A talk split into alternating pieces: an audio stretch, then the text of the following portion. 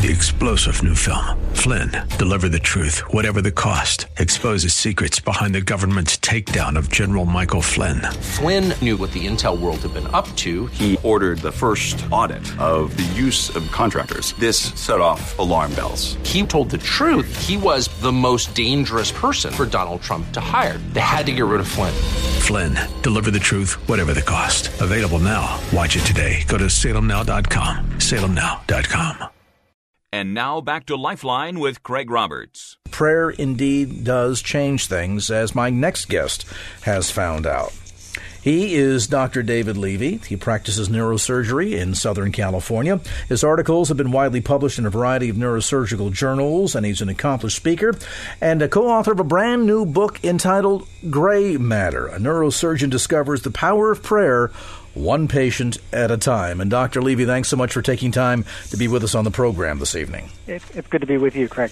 I found your book and your observations on the power of prayer very encouraging, particularly in a day and age when there's so much being bandied about concerning what's happened with health care in America. I got into an interesting discussion with a friend of mine who's involved in health care, and there have been some discussion about the fact that more and more he's finding both physicians and hospitals referring to the people that come through their doors as clients, to which I took umbrage and said, you may want to let your colleagues know that we patients don't prefer to be referred to as clients, because it just seems to kind of reduce us down to nothing more than somebody who helps bring money. And while I understand that's an important part of what needs to be done to, keep the lights on in the hospital and to pay, the folks that provide the services that they do to keep us all healthy, nevertheless, it was encouraging to see the perspective that you share inside the pages of Gray Matter, that there are some doctors out there who still want to have a good bedside manner and who, in fact, don't see us as clients, but rather as patients.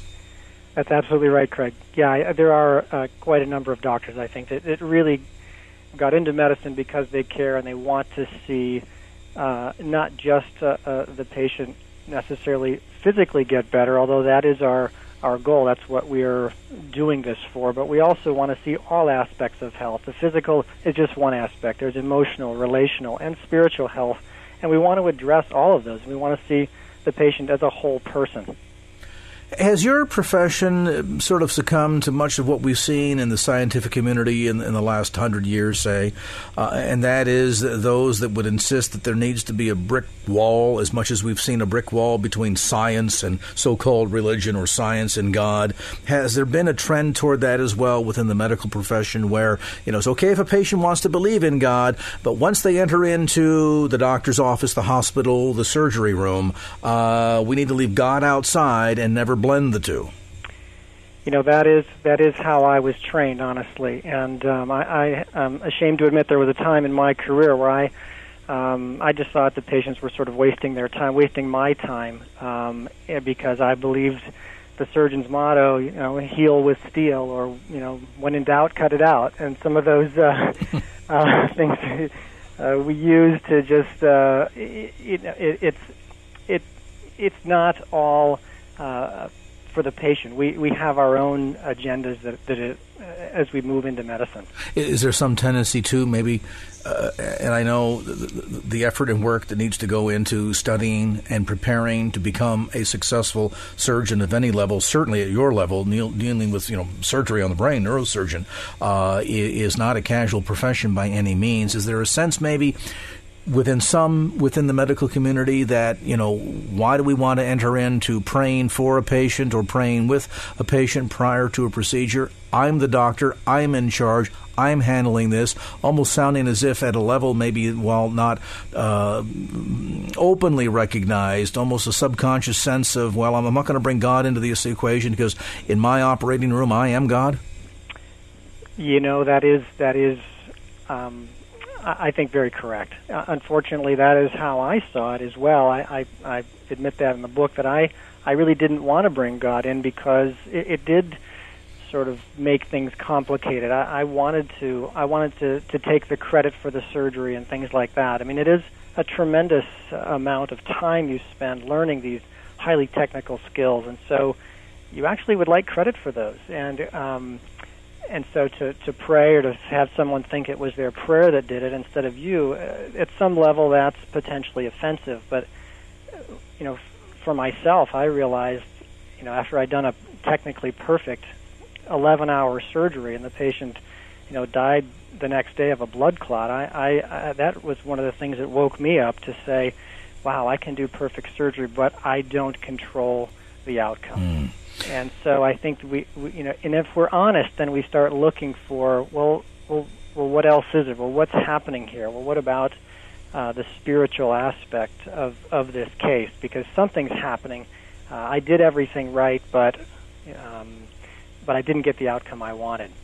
Yeah, there's that having to kind of succumb to the realization that there's something bigger than me behind all of this. And your story is an interesting one because you, as you detail inside the pages of Gray Matter, struggled with this idea of to pray or not to pray and what that would mean and kind of going back and forth. And then, you know, a wonderful, almost serendipitous chapter out of the book entitled Physician, Heal Thyself. You go in one day to your own dentist.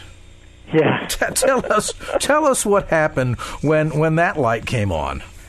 Well, I'm sitting in the dentist chair and my dentist, I needed to have a filling replaced. He draws up his syringe full of Novocaine. And, you know, Craig, I've spent a long time in training so that I could, so that I didn't have to be on the receiving end of those needles. So you're a neurosurgeon. I mean, come on. This is a minor little dental procedure here, you wimp.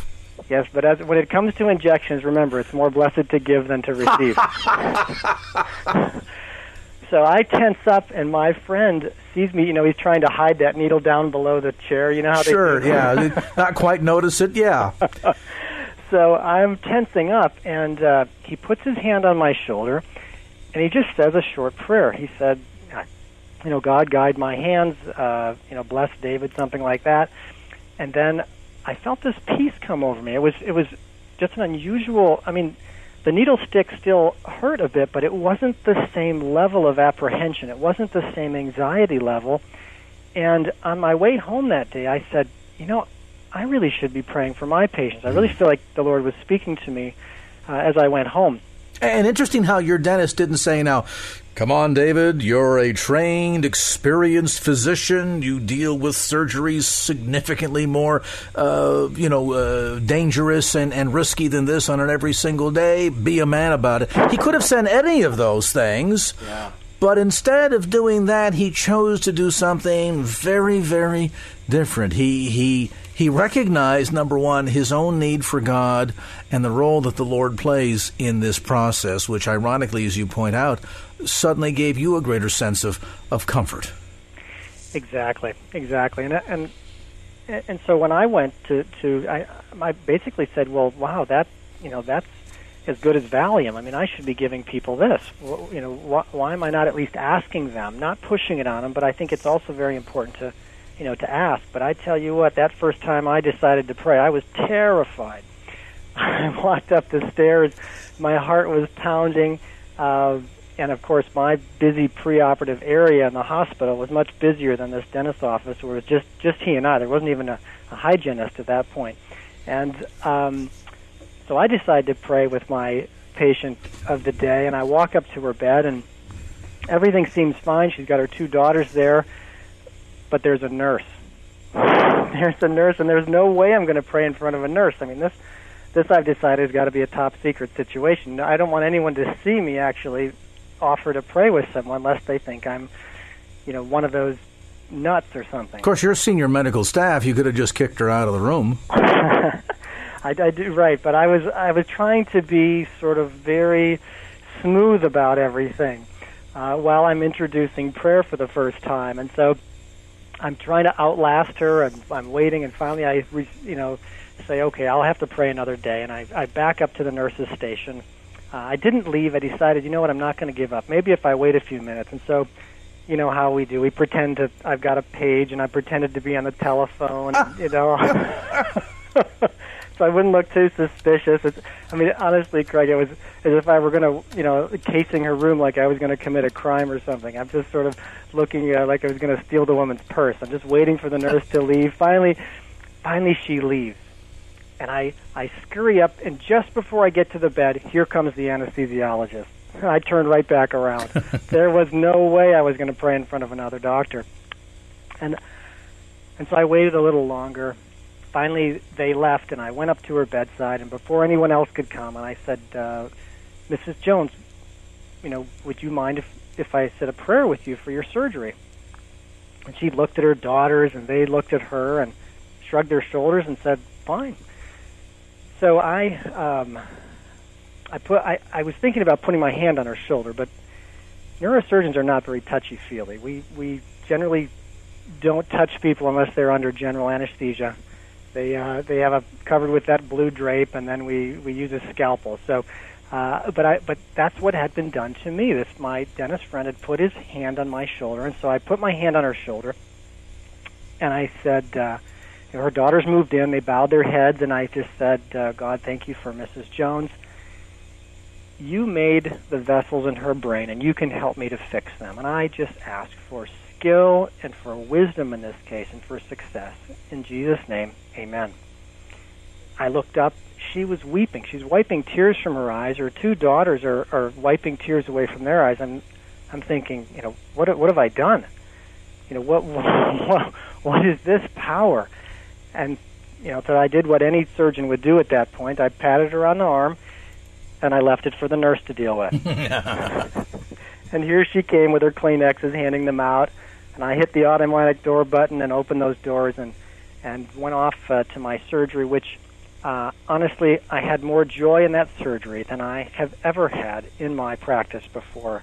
Because the patients looked to me as if I'm God. But for the first time in my life, I had said, look, I'm not God. I'm very good at what I do, but I'm not God. But I would be willing to talk to him with you if that's what you'd like. Well, and the amazing thing about all of this, too, is that sense that, as much as we as the patients want to know that you know what you're doing, we also want to know that you care, and that's one of the real keys here. If you've just joined our conversation, Dr. David Levy is with us tonight. We're talking about his new book, The Experience of a Neurosurgeon, Discovering the Power of Prayer, One Patient at a Time, the new book called Gray Matter. A brief time out, back with some closing thoughts from Dr. Levy as this edition of Lifeline continues.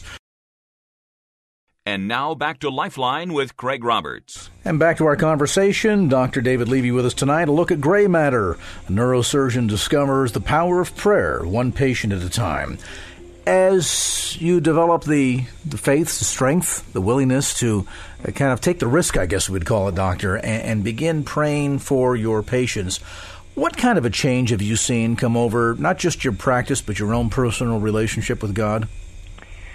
Well, Craig, I think that so many of us are burned out on medicine, and I think I believe it's partially due to the fact that, well, we are to give glory to God, and I think so much of medicine is designed around getting glory for the physician, getting the referrals for the physician, and I certainly I've been guilty of that for many years, and so there's something about as we give glory to God, there is a change that occurs in me. I just somehow the medicine takes on a different flavor. I can give you an example of a patient named Ron who came in with a problem in the brain. He had a number of other problems. He was only 40 years old, and he had arthritis in his neck and his back. And so I began to ask him about his emotional health. And I asked him something for the first time. I'd never asked a patient this before. I said, Ron, is there someone that you can't forgive? And he's this enormous man. He's this Marine, an enormous guy. And so he sort of looked at me with this, very bold face. And I'm on one of those little rolling stools. And so I'm starting to roll away from him. I'm rolling back to the wall. And finally he said, my mother. And I said, excuse me, I thought, maybe his drill sergeant or his father. And he said, no, my mother. And I said, well, Ron, what happened? And he said, well, my dad left when I was young, but my mom, shacked up with a number of different guys, and they would drink, and they would get in fights with her. And I got between one of these men and my mother, and I got knocked down the stairs. And I stood up, and I said, come on, Mom, let's get out of here. she said, no, I'm not leaving. And I've hated her. He said, I've hated her since that time. And I've, that was 30 years ago. And so I said, wow, Ron, that's what I'm looking for. But I'm going to ask you to do something really courageous. I'm going to ask you to forgive her. I said, I want to help you. Would you be willing to do that? So he paused for a few moments and then said, okay, yeah, I've hung on to this long enough. And so, I led him through a prayer, a declaration of forgiveness for his mother and for this guy who knocked him down the stairs. And then I said, Ron, you've forgiven. Is there anything that you need to be forgiven for? And he said, yeah. And so I said, well, who forgives sins? And he said, Jesus does. And so he began to confess his sins, because when people hurt us, we generally hurt others. That's just the way it happens. And so this man, walked out of my office, like a foot off the ground. He felt just emotionally and physically so much better. He still had to have the surgery, and the surgery went well. But even 6 months later, he was still joyful because I had taken the time. Now, the interesting thing, when he stood up after I finished the office visit, he said, I feel like calling my mother. Hmm. And he hadn't talked to her in 30 years. And so they had a family reunion. I mean, that little conversation had an incredible ripple effect through that whole family, because his mother had started going back to church in New York, and he flew back there, and other members of the family were getting together.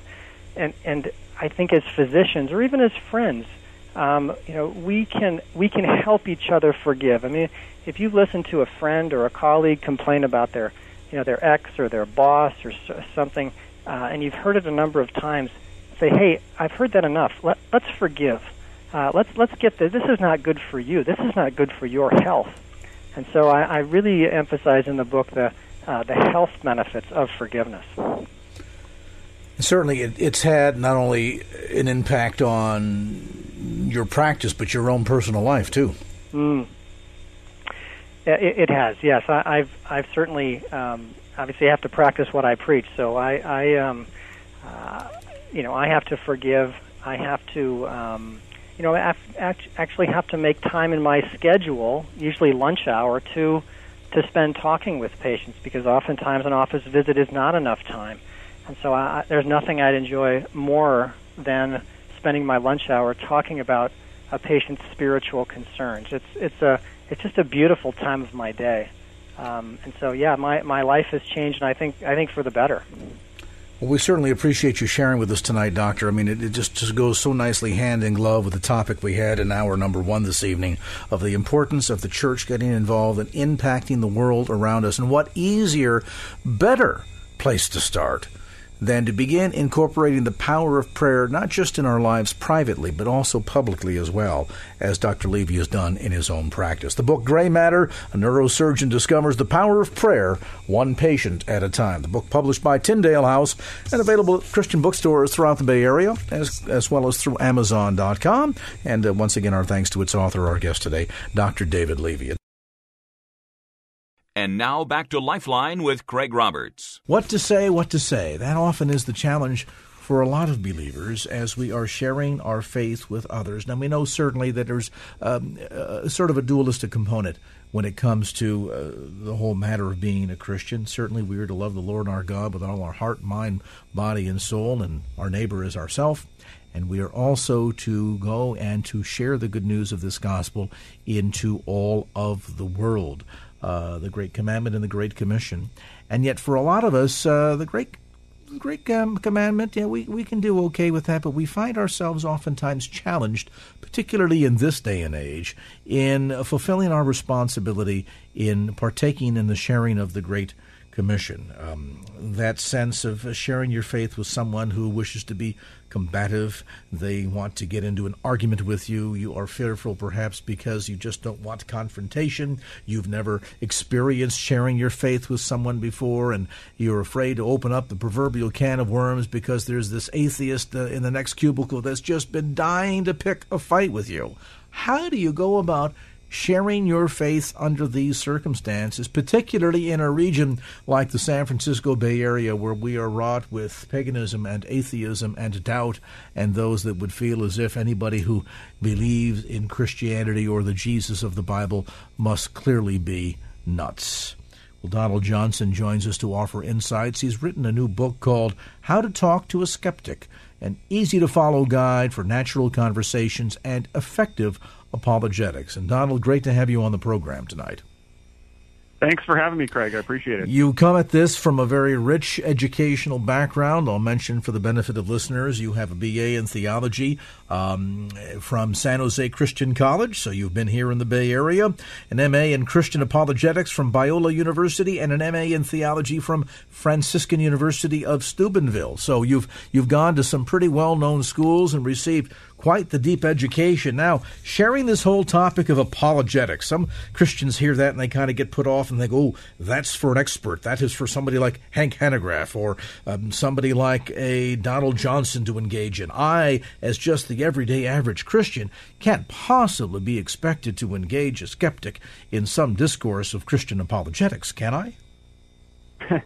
Well, I think if you approached it that way, that you have to have the big education. Yeah, you're right. We probably wouldn't, and that's one of the problems. But no, I wrote the book specifically to address people who don't have the education, who don't necessarily have the conversational debating skills of a William Lane Craig or someone like that. They're not interested in getting into the combative argument. No, this is for people who, you know, have that uncle who comes over on Thanksgiving and has a lot of questions, or that coworker, and it's specifically addressed to show you that, yeah, you can have a constructive conversation with even the most hardened skeptic. And I guess at the end of the day, Don, this is not really about engaging in debate or demonstrating our verbal skills at confrontation. It really comes down to that core issue of being ready to give an answer for the hope that lies within, isn't it? Yeah, absolutely, Craig. That's exactly when I think of apologetics. It's 1 Peter 3:15. It's the verse you just quoted.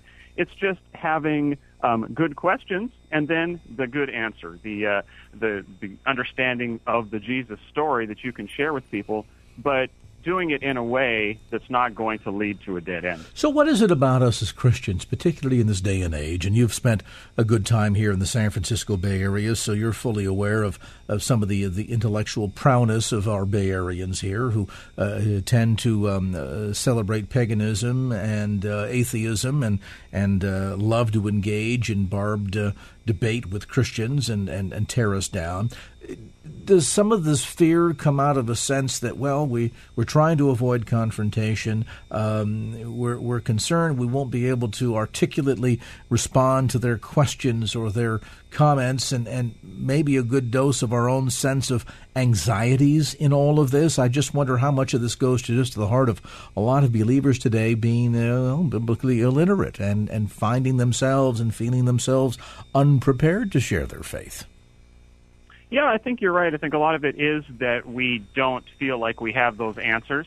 But on the other hand, it's partially, I think, some mistakes that we make in approaching the skeptic that leads us into that defensive position. So, I mean, we're scared that we're not going to have the right answer. But I think in my approach, I've learned over the years, I mean, I used to be that guy. I used to be that guy who just liked to debate and always tried to have just the right answer and just the right comeback at the right time. And I learned over the years that doesn't actually usually end very well. You usually end up in a roadblock. And so now I stand back a little bit and ask a lot of questions at the beginning and try to listen a lot and move the conversation in a direction where you're not on the defensive all the time and you don't have to have all those answers. And you're actually trying to get the skeptic to do the thinking and to have some answers for their own views and how they understand the world and how they understand Christianity. So it's not so much, you're right, it's not so much that it's a battle between two people, but a constructive relationship-building conversation where both sides have to add something to the mix. Sadly, oftentimes these kinds of conversations end up in one feeling as if they have to defend the faith, meaning they're put on the defensive, And so here we might feel wholly short to answer challenges concerning the, certain scientific points or points related to observations about so-called errancy in Scripture, things of this sort. I mean, oftentimes we'll see this sort of distilled down by some as a debate between faith or science, for example, or the rational or irrational. So you're not suggesting that we engage to set ourselves up for debate, but rather engage a person? Is this as much about sharing our faith? Is it also getting the person that we're talking to get them to share their heart and where they're coming from? Yeah, I think that's the key is, first of all, to understand where they're coming from. And so on two levels, well, really on three levels, I ask them what kind of background they have. You know, tell me a little bit about your life and if you have any experience in Christianity or the church. And then I ask them what they think to be true about the world as far as how do you answer the big questions of life? I understand that you reject Christianity. Okay, tell me what you do accept, though. Give me a positive case for something that you think is actually true, not just what you think is false. And then I ask them what they think Christianity actually teaches. And I think if you set out your conversation, just trying to find out those three facts about the person in a very relational way and doing a lot of listening and not defending Christianity at all, not jumping in when they throw an objection or some sort of sarcastic comment, you know, just let that go and just listen. And what ends up happening is you can develop a comparison of worldviews. So way down the line, after you've learned a lot about the person, it's given you a chance to then compare the Christianity that you know to be true from the Bible with their worldview and the Christianity they hold. And you'll inevitably find out that they don't hold to the Christianity that you do, that they're rejecting a straw man argument or they're just a caricature of what the Bible teaches. And when you set it up like that, you ask a few questions, you set up a comparison of worldviews, it actually does give you a chance to come in and then share the gospel, but not in a preachy way. You're just clarifying what Christianity actually teaches. You can say, oh, well, that's interesting. I understand where you're coming from, but let me share with you how I understand the Bible and how I understand Christianity. And then we can talk on that level. So it's a lot of clarification and sharing the Bible or sharing the gospel then in a non-confrontational, very relational way. You use a word that I want to have you elaborate upon when we return after a timeout. You use the word relational, and I think there can be some important insights and keys extracted from this one word as we talk about how to talk to a skeptic. My guest is Donald J. Johnson. This is his new book, by the way, newly published by, to put my cheaters on here, Bethany House, and you'll find it at bookstores throughout the Bay Area. Jarrell is laughing in there. Hey, you reached a certain age, kiddo, you know, you got to put the cheaters on. Also, the book available through Amazon.com, and we'll share more in our conversation. Dig a bit deeper into this topic. How do you go about successfully sharing your faith, giving that answer for the hope that lies within as you talk to a skeptic? And now back to Lifeline with Craig Roberts. We continue our conversation tonight. Donald Johnson, my guest. The book is called How to Talk to a Skeptic. You know, at the end of the day, we talk about sometimes dealing with the hardline, almost professional skeptics, Donald. I'm thinking of those in the class of a Christopher Hitchens, Richard Dawkins, Bill Maher, even on that list. But it's interesting. I've heard some of them debated or some of the arguments that they put forward, and I've often thought to myself, you know, at the end of the day, it's not only Christians that are the ones that have to defend their views. These guys come out with some pretty outlandish comments as well. Yeah, no, you're right. They not only do they have to defend their worldview, and you're right, I don't think they do a terribly good job of it. And often they're not asked to, which is interesting. Most of the time, if you notice how those guys debate, is they debate against Christianity. They're not usually asked to present a positive case for materialism or whatever it is they happen to hold. And that's one key, I think, to talking to either professional skeptics or the uncle or the guy next door in the cubicle, is that they should be asked to present their worldview, to think about it probably. I mean, a lot of times people haven't thought about it, and then defend that. And that's a real key to having a constructive conversation, I think, is that you have to think about what you believe in a positive way, not just be anti-Christian. And a lot of them are anti-Christian. We talked prior to the break with the previous caller about this whole issue of the agnostic out there, and I guess in this day and age, what with recent discoveries related to the so-called God particle, irreducible design, things like intelligent design, that there's more and more scientific information out there, too, that also lends credence to the so-called Genesis account. Does that also stand in our favor in terms of sharing our faith and making a case for the existence of God? Yeah, I think the evidence, wherever you find it, is always in the Christian's favor, because if it's true, it's true, and Christianity happens to be true about all of the universe. So wherever we find truth, whether that's through scientific investigation or philosophy or psychology or wherever it is, that truth is, if it's accurate, if they're not just making stuff up or presenting false claims, obviously, but if it's accurate, it's going to line up with the Christian worldview. And so, yeah, we never need to be afraid of new discoveries. You know, the truth, wherever it's found, is going to match up. And I think that's one key to having a good conversation is to not, you know, sometimes we present it as, well, I mean, there's these facts over here, but I just take on faith that Jesus is my Savior. And by that I mean I put my brain in my back pocket and I don't have to think about it anymore and I don't have any evidence for it, but I just believe. Well, no, that's not the Christian way, I don't think. God loves presenting evidence to us, and he gives us plenty of it. Yeah, at the end of the day, Christianity is not some irrational belief system that we just adopt totally by faith, whether or not it might be some fact here or there. I mean, the irony is if we just take the time to do the research, we find all kinds of extra-biblical information from the archaeological accounts and historical accounts that lead credence to the teachings of what we learn from the Bible. Yeah, absolutely. Every realm of discovery, I think, should be embraced by the Christian. And so, yeah, I mean, science is a good one. Archaeology is excellent, and it consistently confirms the biblical accounts. Whenever science is done right, and I guess that's the key. I mean, sometimes science is presented as a philosophy rather than a mode of gathering knowledge. And so they say, well, science has disproven God. But what they mean by that is there is nothing that exists besides matter, and that's all we... Well, no, I mean, we can't accept that. But in general, yeah, every sort of knowledge-gathering endeavor that humans do, it's going to line up with Christianity, and so we can embrace that.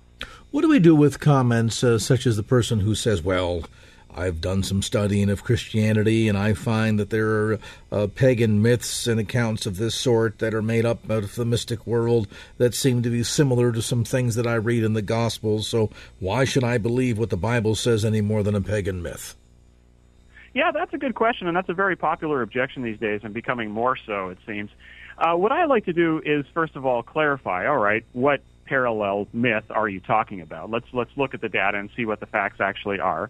And then some guys, they do just stop there, and that's fine. I mean, they try to disassociate Christianity from all the pagan myths. Actually, the approach I take is that I embrace a lot of the parallels that are out there. I say, yeah, you know what, there's some parallels. I mean, there's some pagan myths that are similar in some respects to the Christian worldview. But I say that's actually to be expected, I think, if Christianity is true. Because according to Christianity, God is the creator of all. He put Adam and Eve in the garden, and then humanity spread out from there. So, and he's revealed himself. Romans 1 assures us that no one is left without knowledge of God. So we have this general revelation to all people at all times. If that's true, it makes sense that when people try to explain reality through their myths, that there would actually be some parallels, that if they're interacting with an objective reality, and that is the God of the Bible, that there would be some similarities.